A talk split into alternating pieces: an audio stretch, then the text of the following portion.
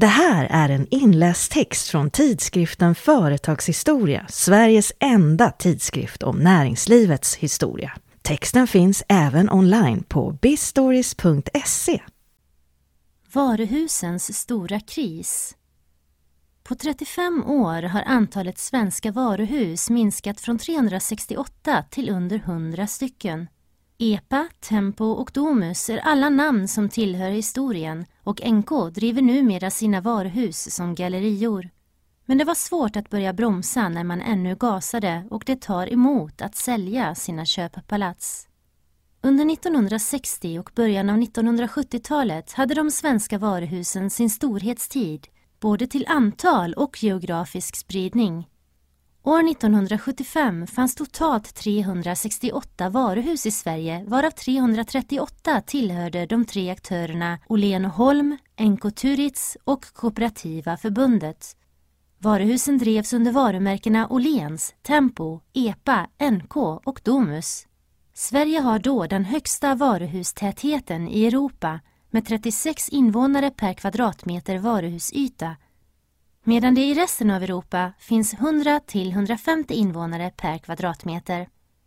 Kedjevaruhusens sammanlagda framtidsprognoser under 1960-talet för sin varuhusetablering motsvarar ett befolkningsunderlag på 28 miljoner människor i Sverige 1980. Men den starka framtidsoptimismen får sig snart en allvarlig knäck och 20 år efter storhetstiden finns knappt 100 varuhus kvar. I början av 70-talet drabbas Sverige av en allvarlig lågkonjunktur men antalet varuhus fortsätter trots detta att öka fram till 1975. Samtidigt kommer signaler om att varuhusen som affärsidé börjar bli förlegad och att konsumenternas köpmönster förändras. Konsumenterna föredrar kvalificerade specialvaror och billigare dagligvaror. Detta får KF en rapport om redan 1972 men ledningen väljer att inte fästa något större avseende vid den. Men 1975 har lönsamheten i de KF-ägda varuhusen Domus blivit ett problem och man bestämmer sig för att lägga om strategin. Varuhusexpansionen bromsas. Nyetableringen fortsätter ändå fram till 1977 då tre nya varuhus öppnas. Det går nämligen inte att sätta stopp för planerna då planeringstiden för ett varuhus ligger på uppemot tio år kris i hela branschen. Inom NK Turitz, som driver NK respektive EPA-varuhusen, inleds saneringsprojektet Nya EPA 1970 som ska gallra ut EPA-enheter som blivit olönsamma. Kundpreferenserna har däremot sprungit ifrån EPA-varuhusen där sortimentet inte längre tilltalar kunderna och köpmiljön inte är speciellt trivsam. I april 1975 öppnar nya EPA i Södertälje och man planerar en snabb omgörning av flera andra varuhus.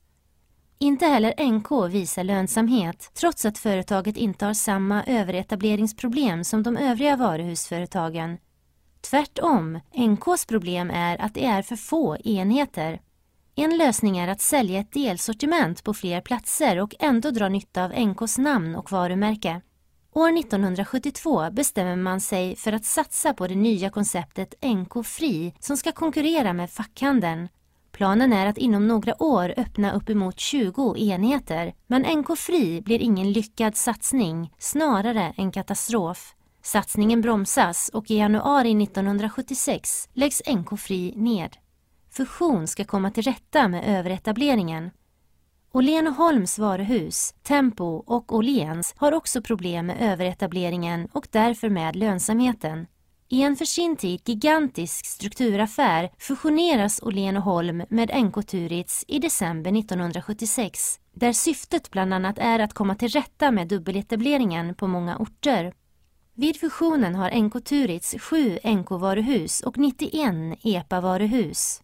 Åhléns varuhusrörelse består av tre Åhléns varuhus och två under uppbyggnad, 60 Tempo-varuhus och fyra Tempo Livs. Det innebär en dubbeletablering av Tempo och EPA-varuhus på 16 orter.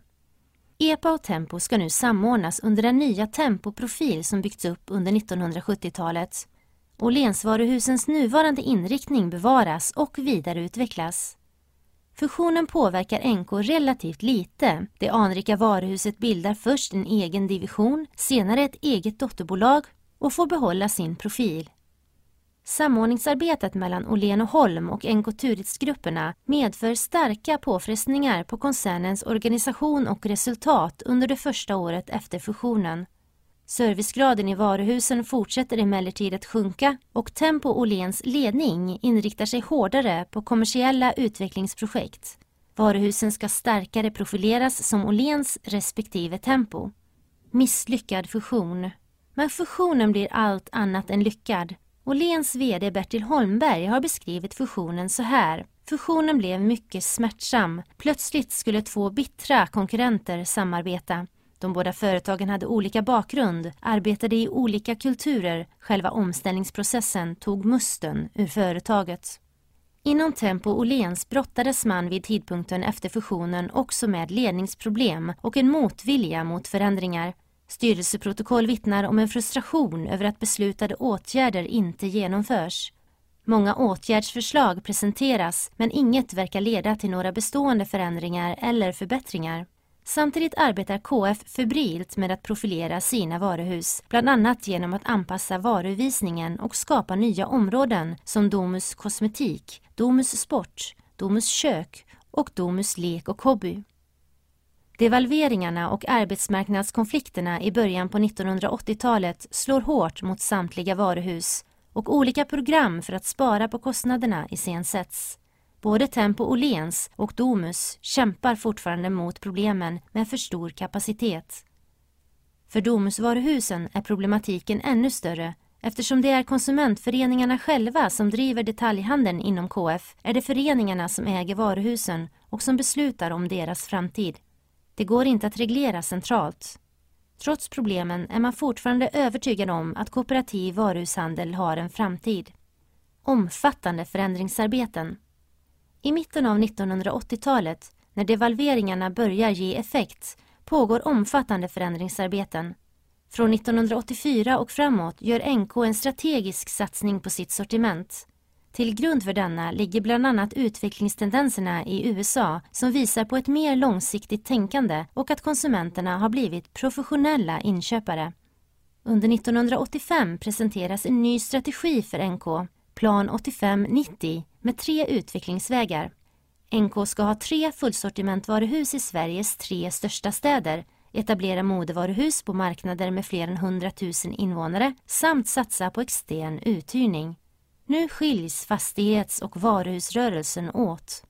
På Åhléns bestämmer man sig 1985 för att byta namn på alla enheter till Åhléns eftersom det i undersökningar har visat sig att det namnet har en bättre image hos kunderna än Tempo. Omprofileringen visar sig dock bli en dyrbar historia vilket medför ett resultat som är nästan 100 miljoner kronor sämre än budgeten.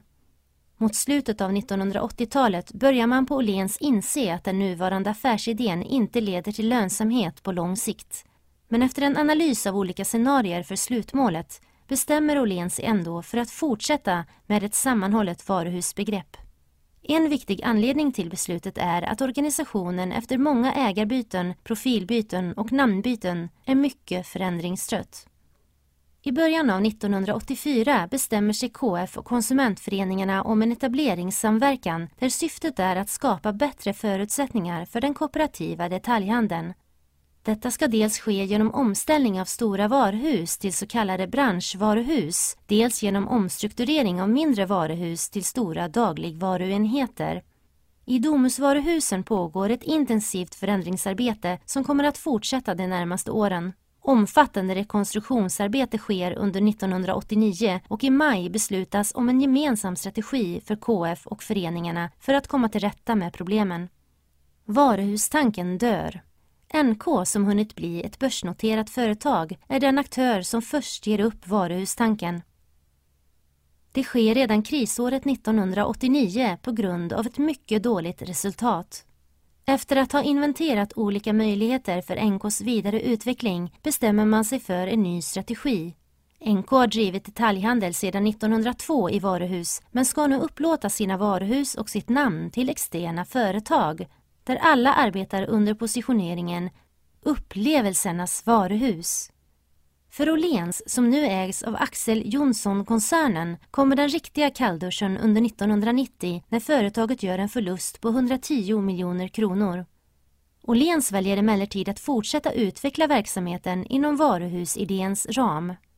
I september 1990 får KF Varuhusutveckling uppgiften att ta över ansvaret för cityvaruhusen från konsumentföreningarna och rekonstruera och utveckla dessa till attraktiva affärshus med lönsam verksamhet.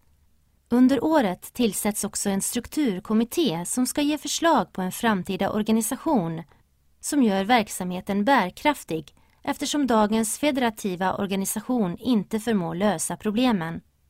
I den nya organisationen finns det inte plats för varuhusen. År 1993 finns det fortfarande tre Domusvaruhus kvar i KFs regi, men två år senare är dessa också avvecklade. Den enes död. Den enes död, den andres bröd. Genom nedläggningen av Domusvaruhusen blir Åhléns ensamma i cityläge vilket ger stora konkurrensfördelar, inte minst för framtiden. 2011, nästan 30 år senare, håller Åhléns fortfarande fast vid varuhustanken och driver 77 varuhus runt om i Sverige, även om de flesta förmodligen inte skulle uppfylla den gamla definitionen av varuhus.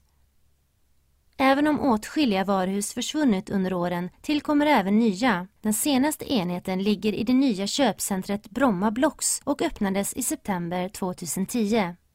Men nästan samtidigt kom beskedet att Åhléns i Boden läggs ned. Åhléns finns fortfarande kvar hos familjen Johnson och idag är verksamheten lönsam. Åhlénskoncernen omsatte över 6 miljarder kronor 2009 och gick med över 200 miljoner kronor i vinst. Men som vanligt finns det orostecken som uttrycks i årsredovisningen. Den framtida utvecklingen är fortfarande osäker.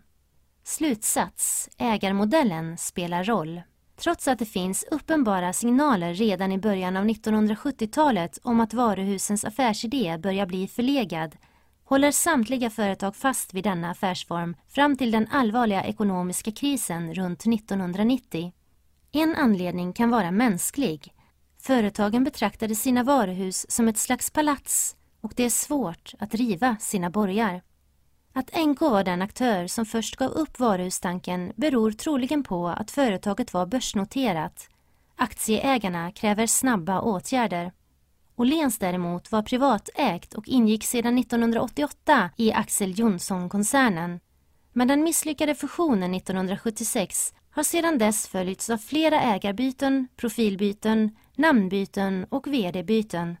Företagen har därför fokuserat mer på interna problem det finns också förhållandevis starkt kapital i koncernen som gör långsiktighet möjlig. Även den kooperativa modellen har haft betydelse för utvecklingen då den kooperativa beslutsmodellen har gjort organisationen beslutsobenägen.